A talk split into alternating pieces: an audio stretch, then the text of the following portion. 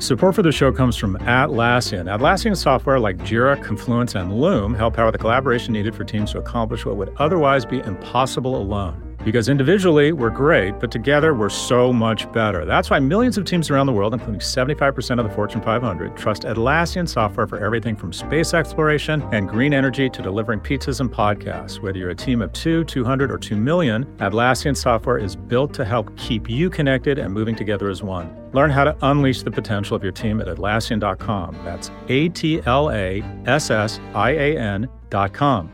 Atlassian.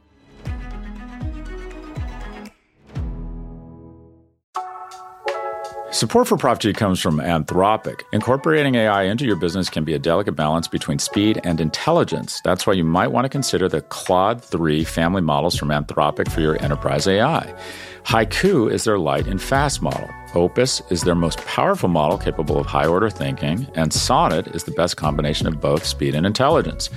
Join the thousands of enterprises who use Anthropic to navigate this new frontier. Visit anthropic.com slash Claude, C L A U D E, today. Jumpstart your genius with Claude 3 by Anthropic.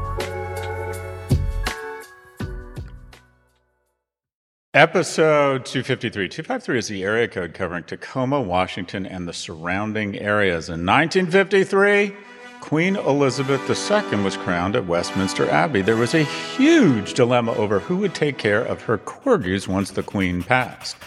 When it was determined they were all under the age of 16, Prince Andrew volunteered. The corgis were at each other's throats at the same time as the royal family were. Go, go, go!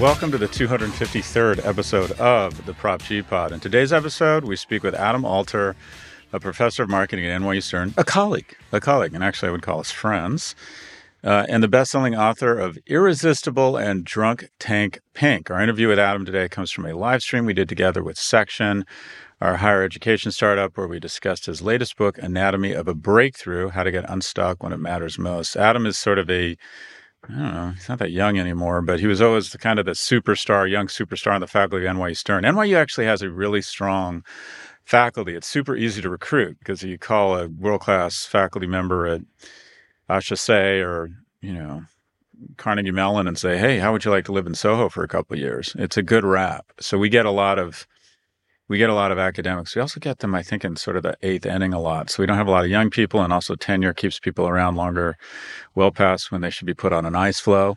Is that going to make me more popular among my colleagues? Anyway, uh, but Adam is always brought up as like this young star. Whenever we're talking about, you know, young superstar faculty, we talk about Adam, and he also has an appointment in the psychology department. Okay, okay. By the way, my joke about Prince Andrew, someone tried to set me up with Fergie like 15 or 20 years ago when I was in New York, and I wasn't interested. I wasn't interested. I'm not going to go into why, but I could have dated Prince Andrew's ex-wife. I don't know what that means. Uh, she was in, she was writing children's novels or something. Fergie Ferg, give me love you long time. Anyways, what's happening? Apple has officially announced its mixed reality headset and a slew of other updates regarding the Mac, iOS health tracking, and messaging. The event was really impressive, no doubt, between the combination of design, the ability to draw in several million people to the live stream, and it's what has to be its biggest product announcement since the Apple Watch. There's a lot to unpack here. The Apple Vision Pro has been marketed as an augmented reality platform and something that will introduce consumers to spatial computing. Well, isn't that spatial? I tried to do Dana Carvey there, church chat lady. I don't think it worked very well. Isn't that special? So, look, this is, I'm a skeptic. And um, I think AI is amazing. I thought the metaverse was stupid. I thought Web3 didn't make any sense. I thought voice was fantastic. I love making very big generalizations about uh, technologies. I don't fully understand this thing. And I think it has an uphill battle. One, it was greenlit when the market thought there would be a bigger market for these 3D renderings of the web called the metaverse or these fully immersive experiences. I believe that had they, if they could have that billion dollars back and not launch this thing, they would do it. When you're in marketing, a decent way to kind of start or, or when you're evaluating a concept or a project is what's the business we're in, what is the product, and what is its point of differentiation. I'm not entirely sure how to answer that here, or put another way, what problem does it solve? Um, maybe sort of three dimensional or more immersive entertainment experience. It might be a Zoom killer, maybe. It strikes me that it's probably more of an enterprise solution than a consumer solution. This is why I don't think it works. And if anyone can make it work, it's Apple. I don't think the Apple Watch right out of the gates made a lot of sense. It took two, it was a pain to charge every night. In my opinion, wasn't that functional. It was just a, I would argue it's not even a wearable, it's just a second screen for your phone. But Apple has such incredible staying power, such incredible marketing, such incredible iterative skills that slowly but surely they just sort of overwhelmed uh, the industry with innovation around the watch, and now uh, the Apple Watch sells more watches than the entire Swiss watch industry combined. And they could do the same thing here, but I am more skeptical. Why is that? One, I think at a very basic level, people don't want to put that thing on their head. Why is that? The things that can eat you and the things you can eat very rarely come at you directly. They attack you or they're running or hiding from the side or behind you. If you're hunting a jaguar, or as I say here in London, a jaguar, uh, it will actually circle back, come behind you, and attack you from behind, recognizing you're more vulnerable because you don't have eyes in the back of your head. Isn't that amazing that animals are born with that instinctive knowledge? Anyway, uh, as a result, we are very sensitive to movement and motion in our peripheral vision and very sensitive to it being inhibited. One of the reasons that outdoor advertising, specifically billboards, are so powerful is that you notice things in your peripheral vision. Think about when you're walking down the sidewalk and you hear someone walking just out of your vision in your peripheral vision or just behind you, and you hear their footsteps and it's just them and maybe you walking behind you, you feel vulnerable. If they were to attack you, you would be uh, uh, very susceptible. So I believe that putting things on your head that block out your peripheral vision is just naturally uncomfortable. Also, uh, we are a species that needs to see the horizon or we start feeling motion sickness. And uh, with the Oculus, I don't know what the data is here. No one knows what the data is here. Supposedly, somewhere between 40 and 60% of people who spend more than 20 minutes on an Oculus start to feel nauseous.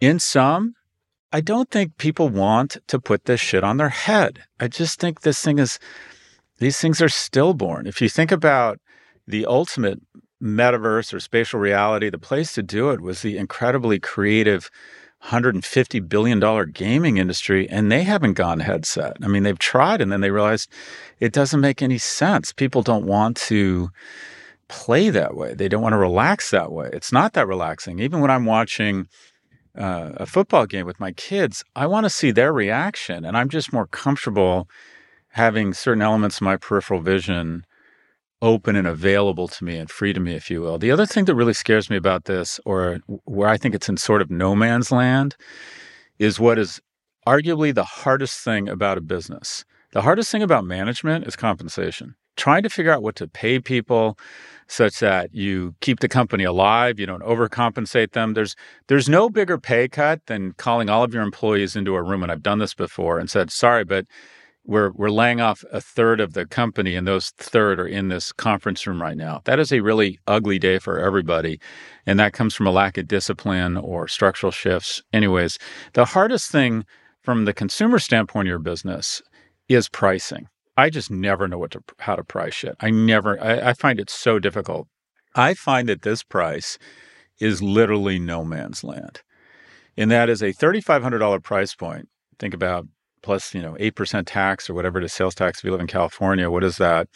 That is 240 280 dollars so you're talking about 30 you're basically talking about 4000 bucks here if you're going to charge people $4000 i think it needs to be a product that has that's more enduring. So uh, the useful life of a car is 10 to 15 years. The useful life of a jet is 40 years. Get that. Get that. Daddy's in the market for a jet. Do you know jets last, their useful life is 40 plus years? Isn't that amazing? So if you buy a 10 year old jet, you're kind of buying a two or three year old car. It feels brand new. Anyways, that has absolutely nothing to do with our conversation. If you buy a laptop, it degrades pretty fast, but I would say the useful life is probably two or three years. And a laptop is now, you can get a great laptop for seven or eight hundred bucks. A TV's useful life It seems like it's less, but it's probably more like five to seven years.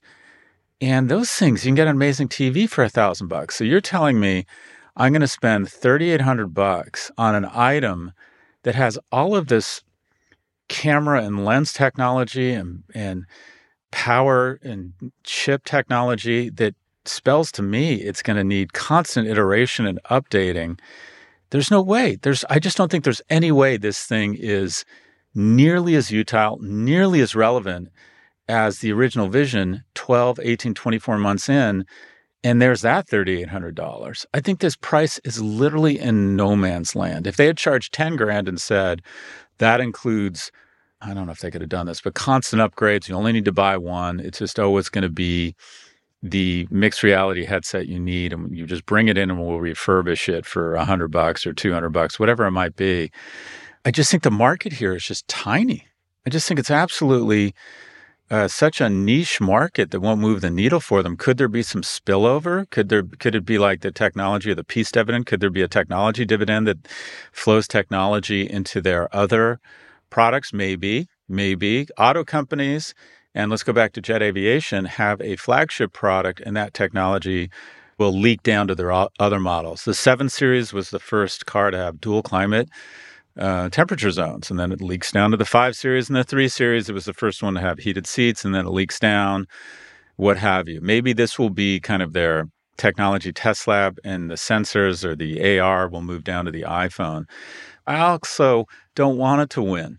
Uh, I'm and I'm a huge Apple shareholder, or huge for me, not huge for them.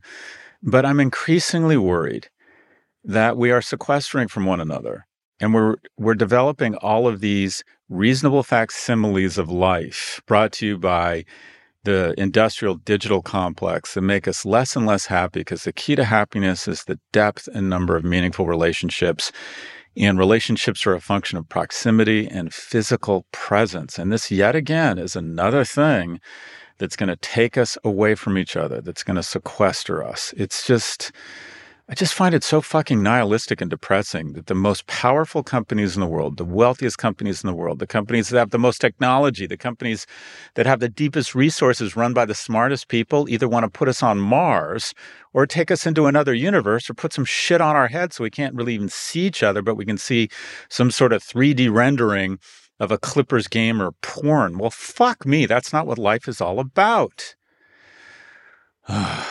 Jesus Christ. What what problem does this solve? Answer me that. What how are you solving anything for me here? A lot of excitement. The best thing, hands down, about the mixed reality headset that was launched by Apple was seeing Tim Cook dance. There's a video showing him after the after the keynote dancing. I like Tim Cook so much, and that dance, he deserves to dance. He has added more shareholder value than any individual in history. Jobs took him to 300 billion. He's taken them to 3 trillion. Some people will argue justifiably that 0 to 300 billion is harder than 300 billion to 3 trillion, but still nobody has added 2.7 trillion dollars in shareholder value to a single organization. And Tim Cook, my brother, get your boogie on. Big Cook.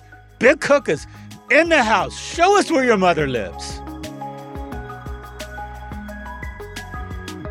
We'll be right back for our conversation with Adam Alter.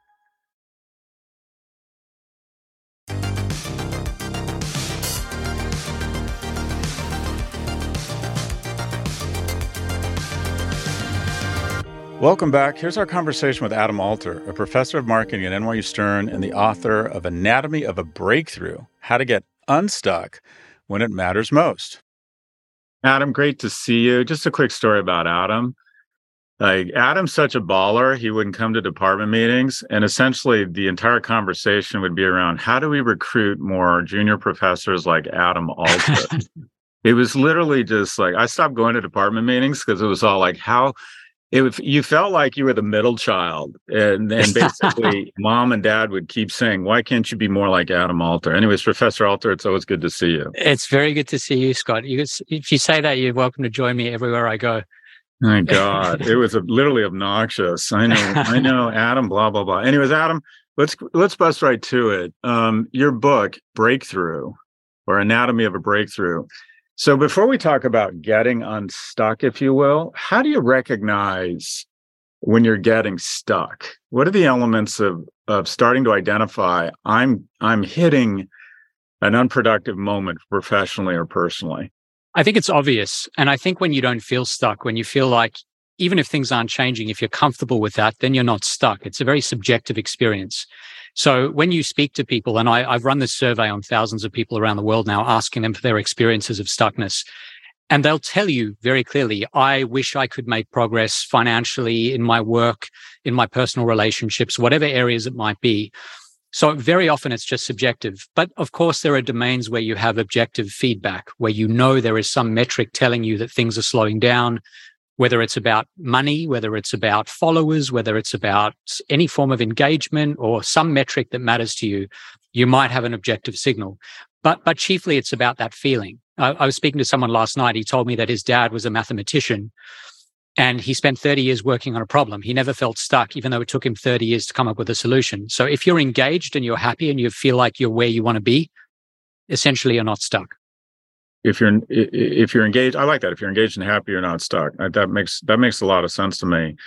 When you think okay i'm i am stuck and professionally financially personally what are the kind of the first steps to getting unstuck? So a lot of people rush to act um, you know there's there's a confusion in the brain between being physically trapped and being mentally stuck or emotionally stuck and when you're physically trapped, we're very well designed to deal with that. You read these stories all the time in the paper of hysterical strength, these people who lift cars off others and off themselves. You know, they, that's a very adaptive way to respond to physical entrapment. But unfortunately, that kind of flailing fight or flight adrenaline response is terrible when you're emotionally and mentally stuck. So you've got to slow things down. I spend a lot of time in the book talking about how to strategically slow things down. I talk about Lionel Messi, the soccer player. I talk about uh, musicians, artists, people in all sorts of creative uh, industries, and about the importance of taking a beat before you do anything. So that's the the first critical thing. Once you've done that, once you've accepted where you are, you understand the lay of the land, you know what your options look like, you can start to strategize and then start taking action. Yeah, you, I think you refer to it as a creative cliff. And then, by the way, everyone you mentioned is totally unimportant, with unimportant, with the exception of Lionel Messi. So, Agreed. can Agreed. you tell the story about Lionel Messi and yeah. how that relates to being getting unstuck? Yeah, so I think he's the greatest soccer player of all time. I think he's certainly the, the best player alive today, and I think probably the greatest of all time. And one really fascinating thing about him that a lot of people don't know is that growing up and even still today, he was famously anxious before soccer matches.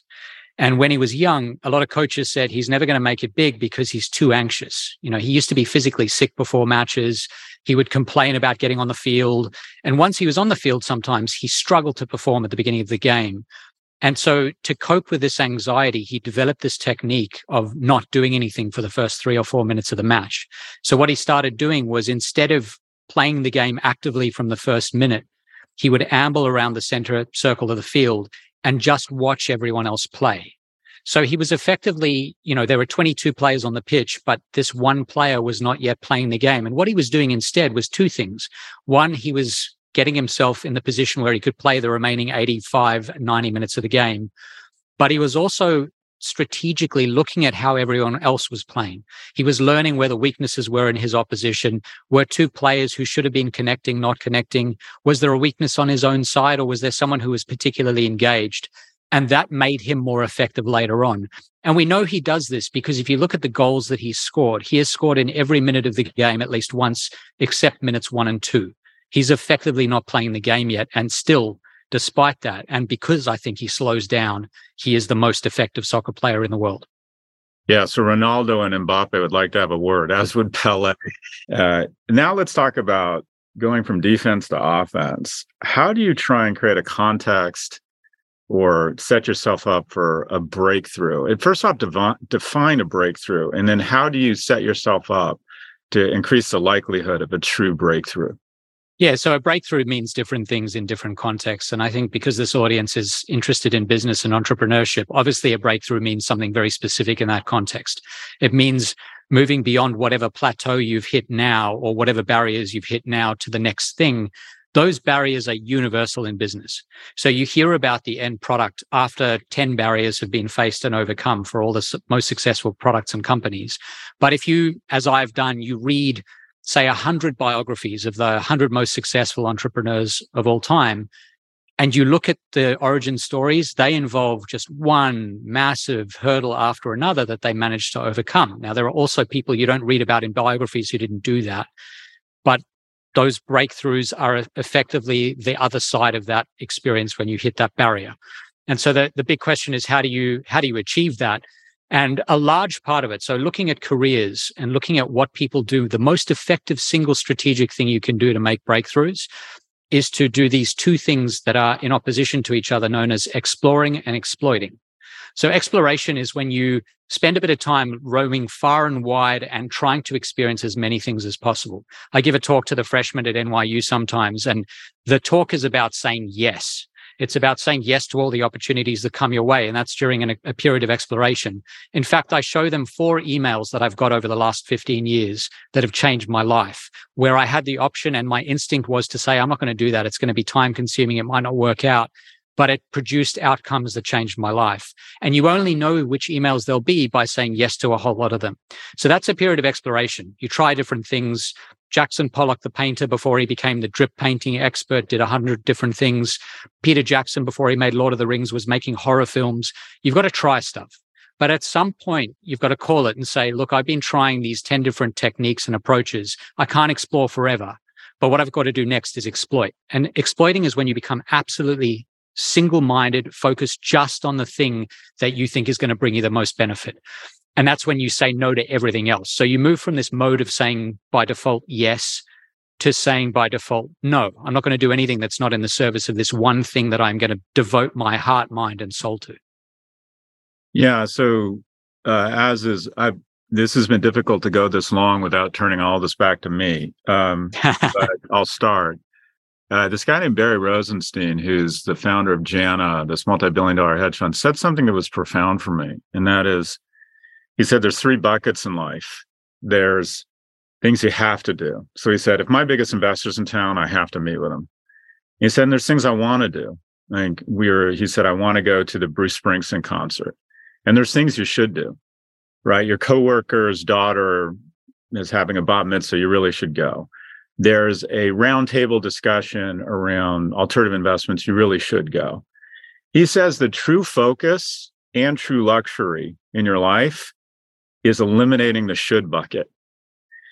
And now I'd say constantly to my team and to the people in my life, like, oh, we really should do this. I'm like, I'm no longer about should. Do I want to do this or do I have to do this?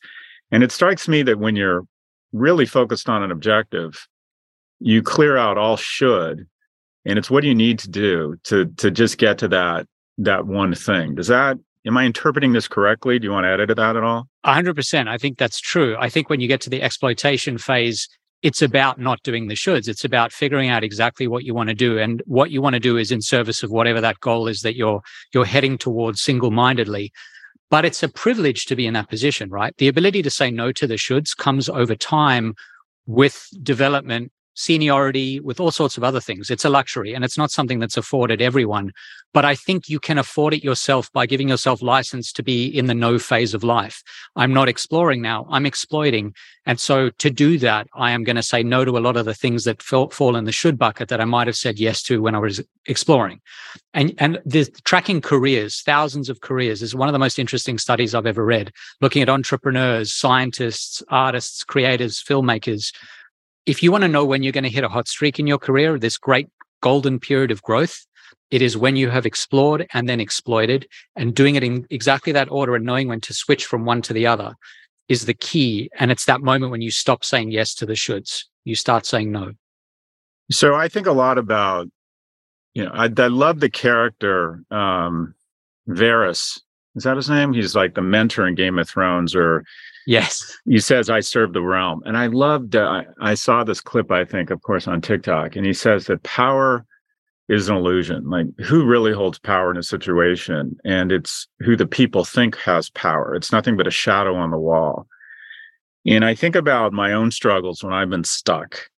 And a lot of it is illusory or just a shadow on the wall. And that is, and for those of you who don't know, Adam has an appointment in the psychology department. Is I think as much as uh, his domain expertise is as much around psychology as it is around consumer behavior.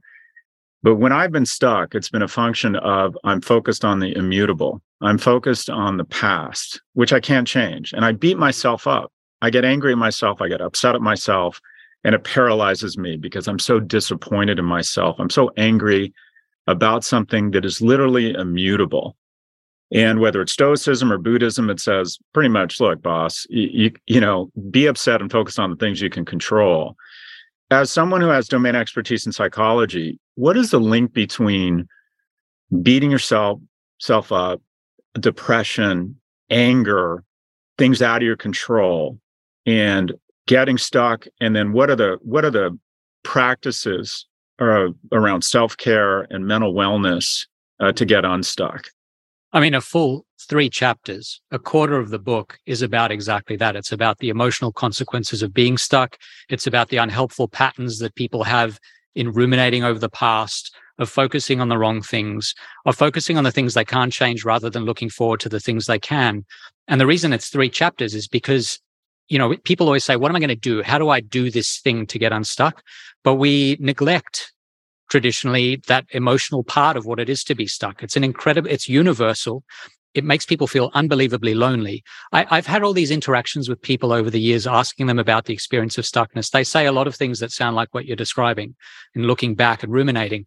But they also say this is such an extreme and, and central part of my existence that I would pay a vast proportion of my resources and do whatever it takes to get unstuck. I just need to be pointed in the right direction. So I think there is there is this um, this real struggle that comes for a lot of people with knowing how to cope emotionally at that first stage with the experience of being stuck, so that they can then marshal their resources to actually do the things they need to do to get unstuck. So I agree. Uh, the emotional part is is a huge thing that you've got to work through before you can start actually doing things and strategizing.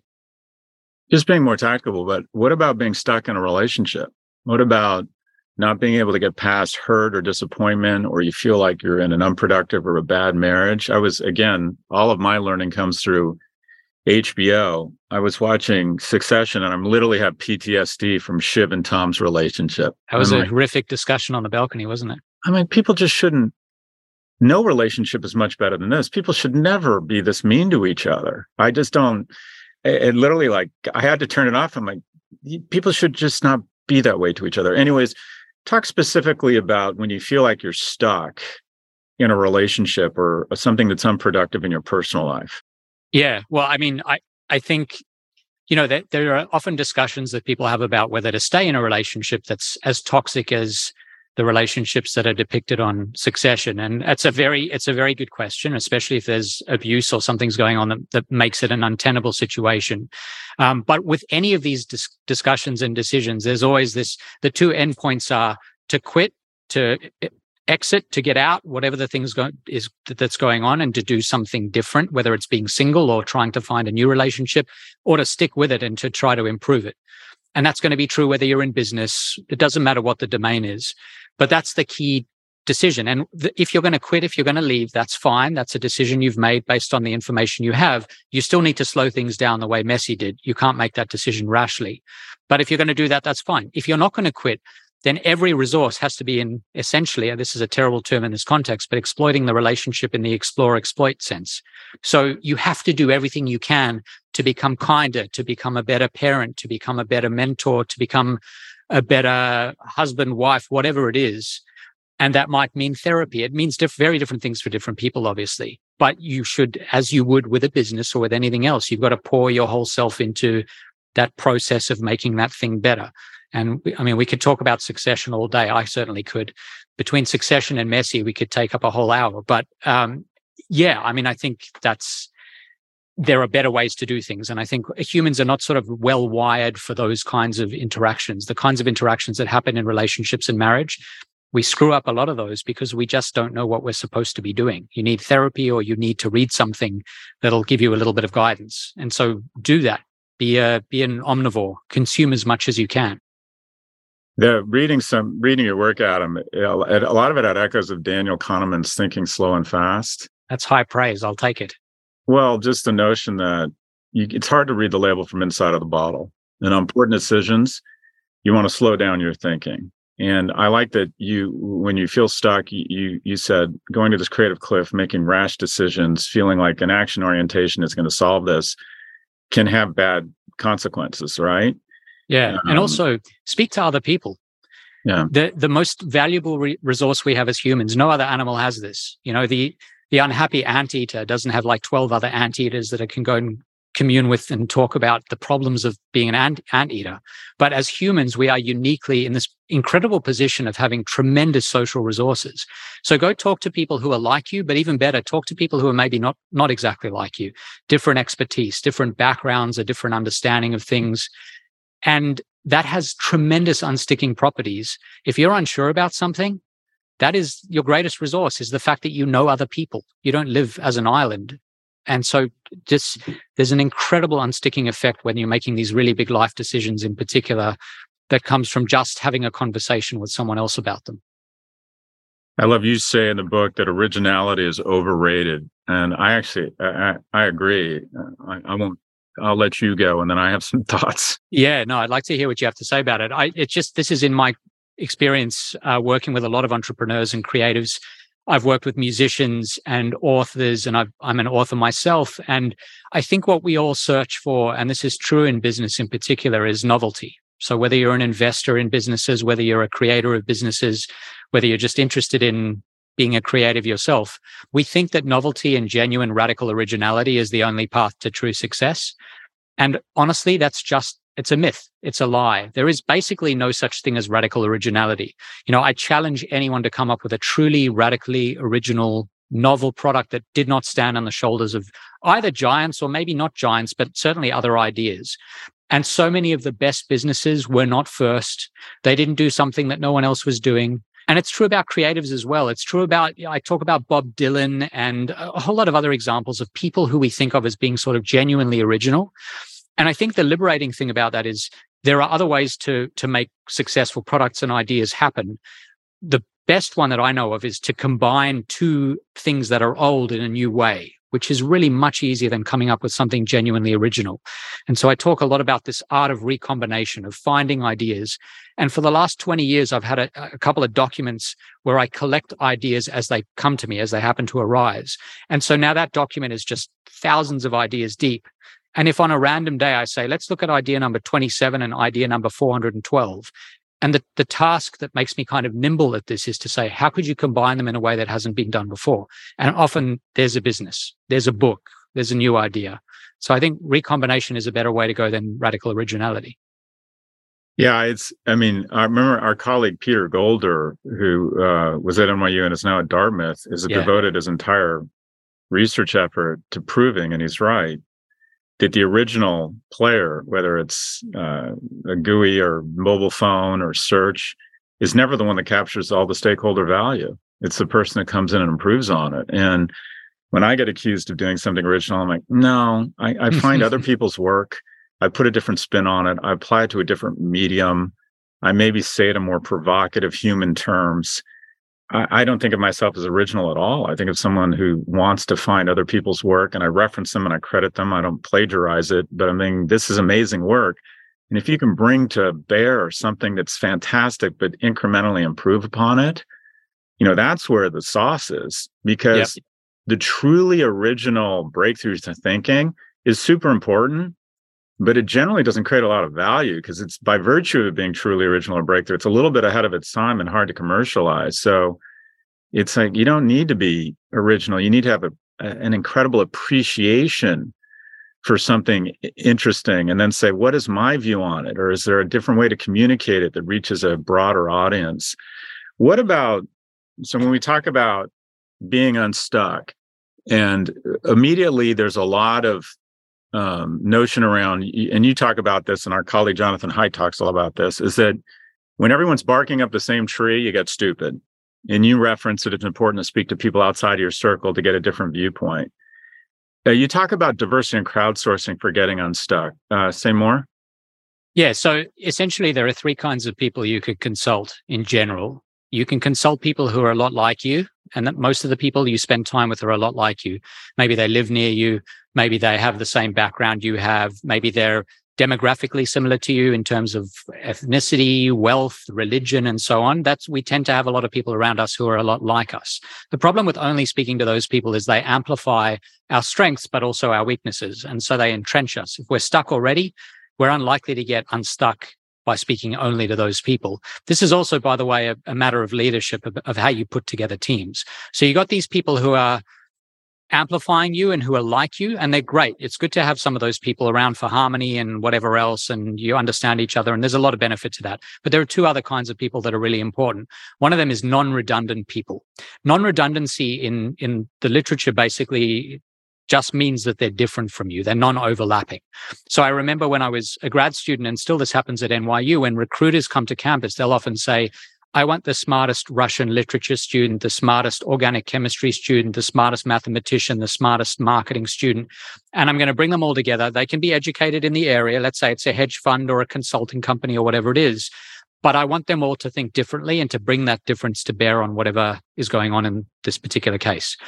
And so that you've got these people who are like you, people who are different from you, but then you also need a third kind and Pixar is very well known for doing this with many of its most successful films. You bring in the black sheep. So the black sheep is not just non redundant, it's someone who says to you, you're wrong. And let me tell you the three flavors of wrong that you are. And this is, let me break it down for you. So in, you know, in Pixar's case, they've got all these people who are amazing at animation and they'll bring in someone who's a storytelling expert. And that storyteller will say, stop worrying about whether the fur looks like fur and the water looks like water. That's nonsense. No one's going to watch a film because the fur looks like fur. Let's figure out the story. And so they'll push back. And that creative tension and the tension in our own lives that we get from people who don't think like us it's threatening and it can make us feel a little bit unnerved. But if you embrace it, it is the key to getting unstuck is to having that pushback, that conflict, that sort of pr- that productive. You want to be polite about it, but you want to have these people around you as well. So uh, I was late to this because I was interviewing uh, Andrew Ross Sorkin, and the two of you actually remind me of each other. Again, uh, I'll take it. Thank you. That's that's high yeah. praise. Well, but you were both sort of the youngest person in that room. You were the youngest, uh, at least at Stern. You were kind of the youngest star. Uh, we, no one ever leaves at Stern. They leave feet first, which creates very little opportunity for younger academics. But that's another talk show. But you were considered sort of this young star. You're no longer that young. Andrew's no longer that young. And I, I would just like very you in a very open, honest way to speak about what were the attributes that got you so much accelerant so early in your career looking back on it? And then what are your thoughts around trying to maintain velocity as you're no longer like the young kid on the block?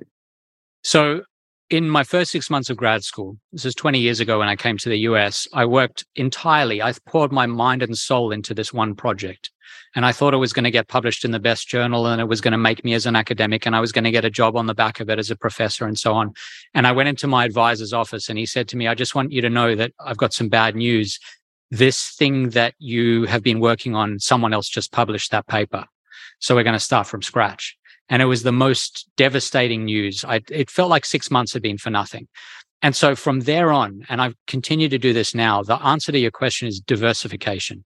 You are, you are an index fund of yourself. And if you do 10 different things, some of them will not work out. There are aspects of my career that went nowhere, but I do as many things as I can, at least initially. That's the exploring, I guess. And so I I write books and I consult and I do legal expert testimony and I do the work that I do with section. And when these opportunities come up, you have to say yes. You've got to pursue them and figure out if they're right for you. You don't have to keep all of them forever. You've got to exploit at some point for sure. But I think that diversity, especially early on in your career, when you don't know what's going to pan out, you can only go further with the things that you've tried and, and made a go of. And so that's been my philosophy ever, ever since that 20 year ago uh, experience of, of having that sort of profound loss of all that work I'd done. And the question about looking forward, I think I am now in, a, in an exploitation phase to an extent. I do a lot of what you said about shoulds. Like I say no to a lot more, and I feel very privileged to be able to do that. But I think if you keep enough doors open and you try enough things and you're voracious and omnivorous, you consume everything, at some point you can start saying no to things because some of those things that you've tried will work out. Uh, and so that's, I think, being a being a key across time. I just want to I want to talk a little bit. I want to go off script a little bit. I'm I'm disturbed, concerned. I'm a bit of a catastrophist in that I'm naturally a pessimistic person. It strikes me that there is this enormous, there's this epidemic of loneliness. And I saw this study that just absolutely rattled me. And that is if you had a choice between a smoker, between being a smoker, smoking a pack of cigarettes a day, and having friends, and being a non smoker, but not having friends, you'd live longer smoking a pack a day and having friends. And now one in seven men don't have a single friend. The number of kids who see their friends every day has been cut in half. Like, what are your thoughts on loneliness? And as men, especially, who se- seem to have a really difficult time um, forming relationships, what are your thoughts on technology? You, you've written about technology, um, irresistible. As a parent, as uh, as a man, as a as a friend and colleague. What are your thoughts on technology and loneliness? Yeah, so I mean, let's. My last book was about technology and screens, and that's still a huge part of my interest. And I think that the rise of technology, the rise of social media platforms has been a big part of that loneliness, that epidemic of loneliness, because that's where most of our social lives live. And it's just an unfulfilling, impoverished version of what it is to have interactions with other people. But I'll say this as well. I, I moved out of New York to a suburb about five years ago. And my wife and I sort of independently started to meet. She met women and I met men in the town we're in. And um, she she formed friendships like that and I think guys are kind of they have this sort of carapace of invulnerability. They don't want to interact with each other in a way that's vulnerable. They don't want to. One of the things I love about the way you interact, Scott, is you're very real and open about things that are hard for you and and difficulties, and that's really disarming. And there's a there's old research in social psychology that basically shows that to the extent you're willing to give people just a little nugget about yourself, you disclose something about yourself, you're vulnerable. They will do it back. They'll mutually disclose and do that five times and you have like effectively a very good friend. And if you do that over and over again, you form friendships. And so the thing I'm teaching my kids is that it's an illusion that the sort of the alpha person in the group will be the most popular and most liked. That person who's never vulnerable never forms close relationships. You have to be willing to let it maybe not all hang out, but a good portion of it hang out. And and that's what people really respond to and when they start to feel close to you. Yeah, it's very strange. As a man, you feel as if you express affection or admiration for someone else, but it's a zero sum game that you become less masculine or less impressive. I find women are much better complimenting and just saying, Oh my gosh, you look so beautiful tonight. Like a guy would never say, Dude, you look so handsome. We just can't say that. Uh, there's something that's like, oh, that means we're less, uh, I don't know. It's very strange that we see compassion and love and affection as a zero sum game as men. Are there any, you know, given what you've seen evolve over the last years in terms of technology, our society, you know, I, I always try and focus on what is the message we can have for a younger professional? Do you have any advice to your younger self? And as a function of that, advice to younger people who maybe have a decent start, decent job, decent credentialing, but are maybe not feeling stuck, but like I think any ambitious person will have a lot of periods where they feel like they're not accelerating as quickly as they'd like, uh, professionally or personally. What would your advice to your younger self be? So I, I, have this research with my colleague Hal Hershfield at UCLA. And what we found is that when people have a nine at the end of their age, when they're 29, 39, 49, 59, they have this mini crisis and they say, where am I? I'm looking down the barrel of a new decade am I doing the things I should be doing? Is my life meaningful and rich? Do I have the friendships I need? And so you see all sorts of extreme behavior.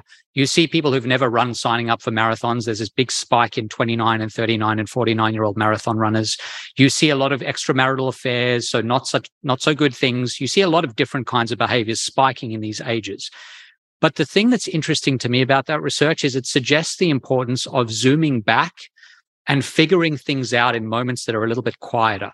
And I don't think we do that. I think we act and we're constantly acting and we're all busy. We have demands on our time and attention.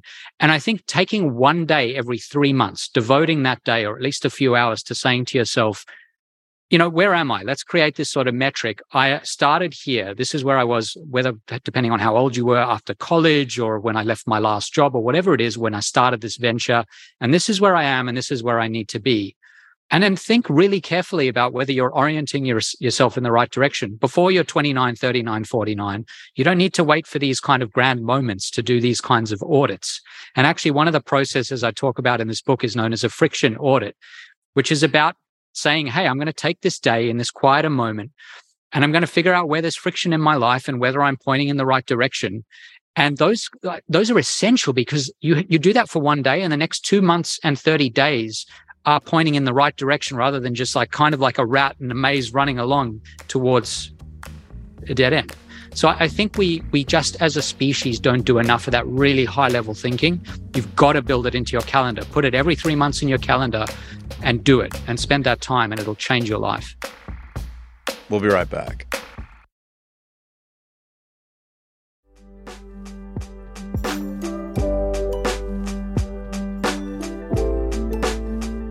Algebra of Happiness. It's never too late to right a wrong. So, in when was it? I think it was about 20, 20, 22 years ago.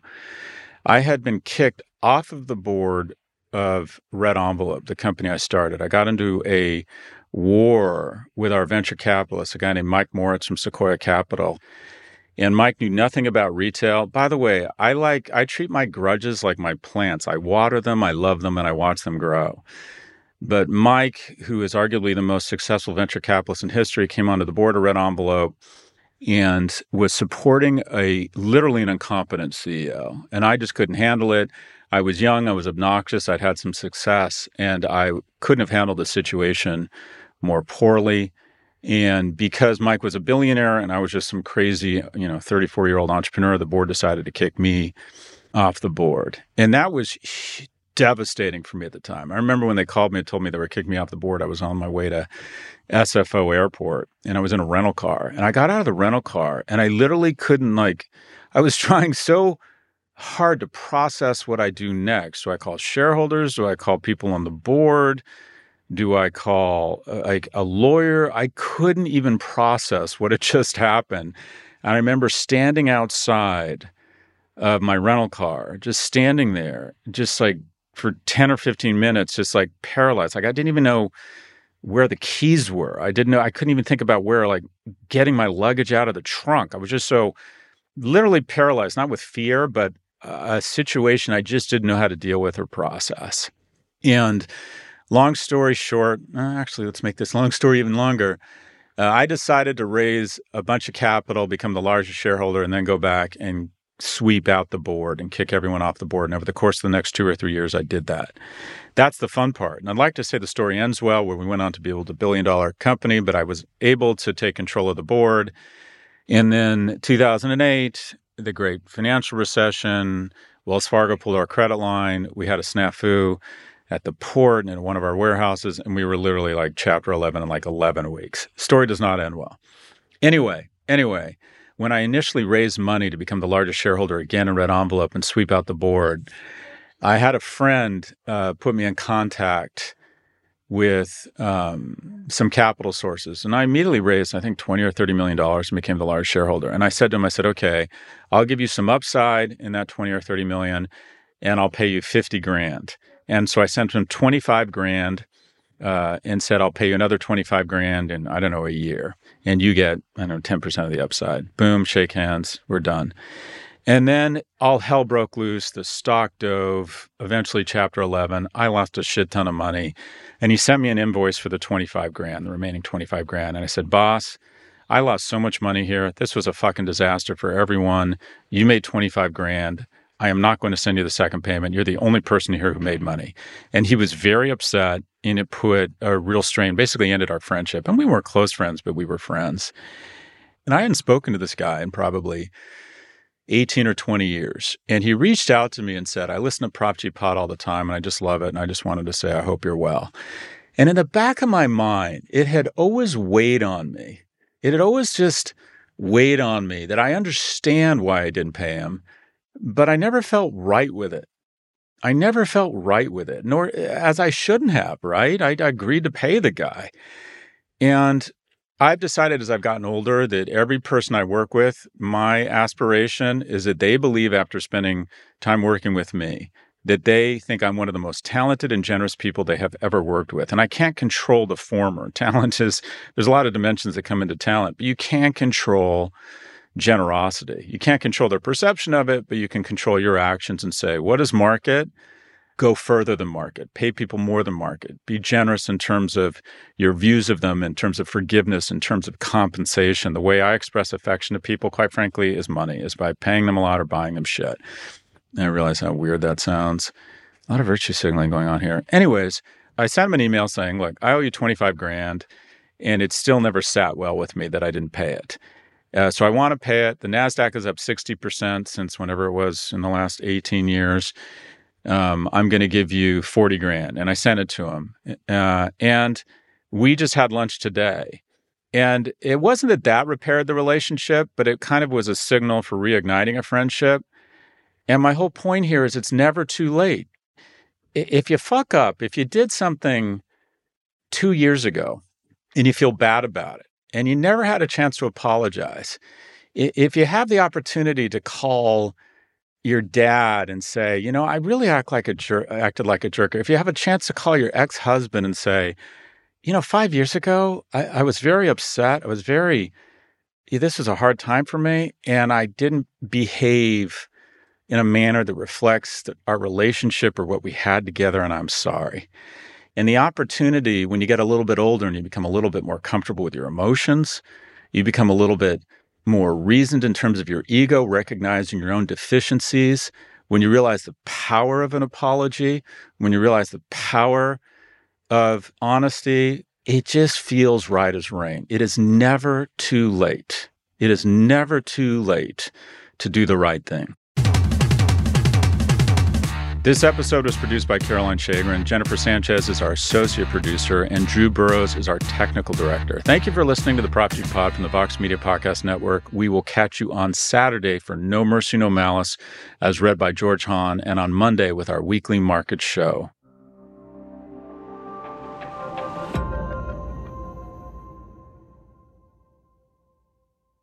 When daddy's on the nitrous, I totally bond with my hygienists.